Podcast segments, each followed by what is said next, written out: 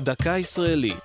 השבוע בית ספר לרגל פתיחת שנת הלימודים, והפעם לומדים להטיס. עם תום מלחמת העצמאות גבר בצה"ל הצורך בטייסים, וכך הוקם בית הספר לטיסה במחנה הצבאי סירקין על יד פתח תקווה. הקורס הראשון נפתח בפברואר אלף תשע מאות וחמישים, ובתום שישה חודשי לימוד סיימו אותו שלושה עשר טייסים וארבעה נווטים.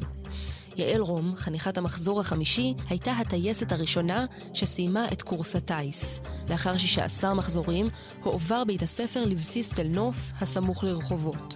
במבצע קדש הופסקה הפעילות, ושני המחזורים האחרונים, מספר עשרים ואחת ו-עשרים ושתיים, השתתפו במאמץ המלחמתי.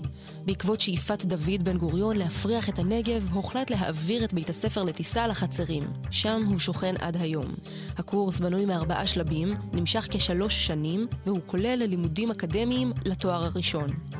החניכים פרחי הטייס מסיימים את הקורס בדרגת סגן.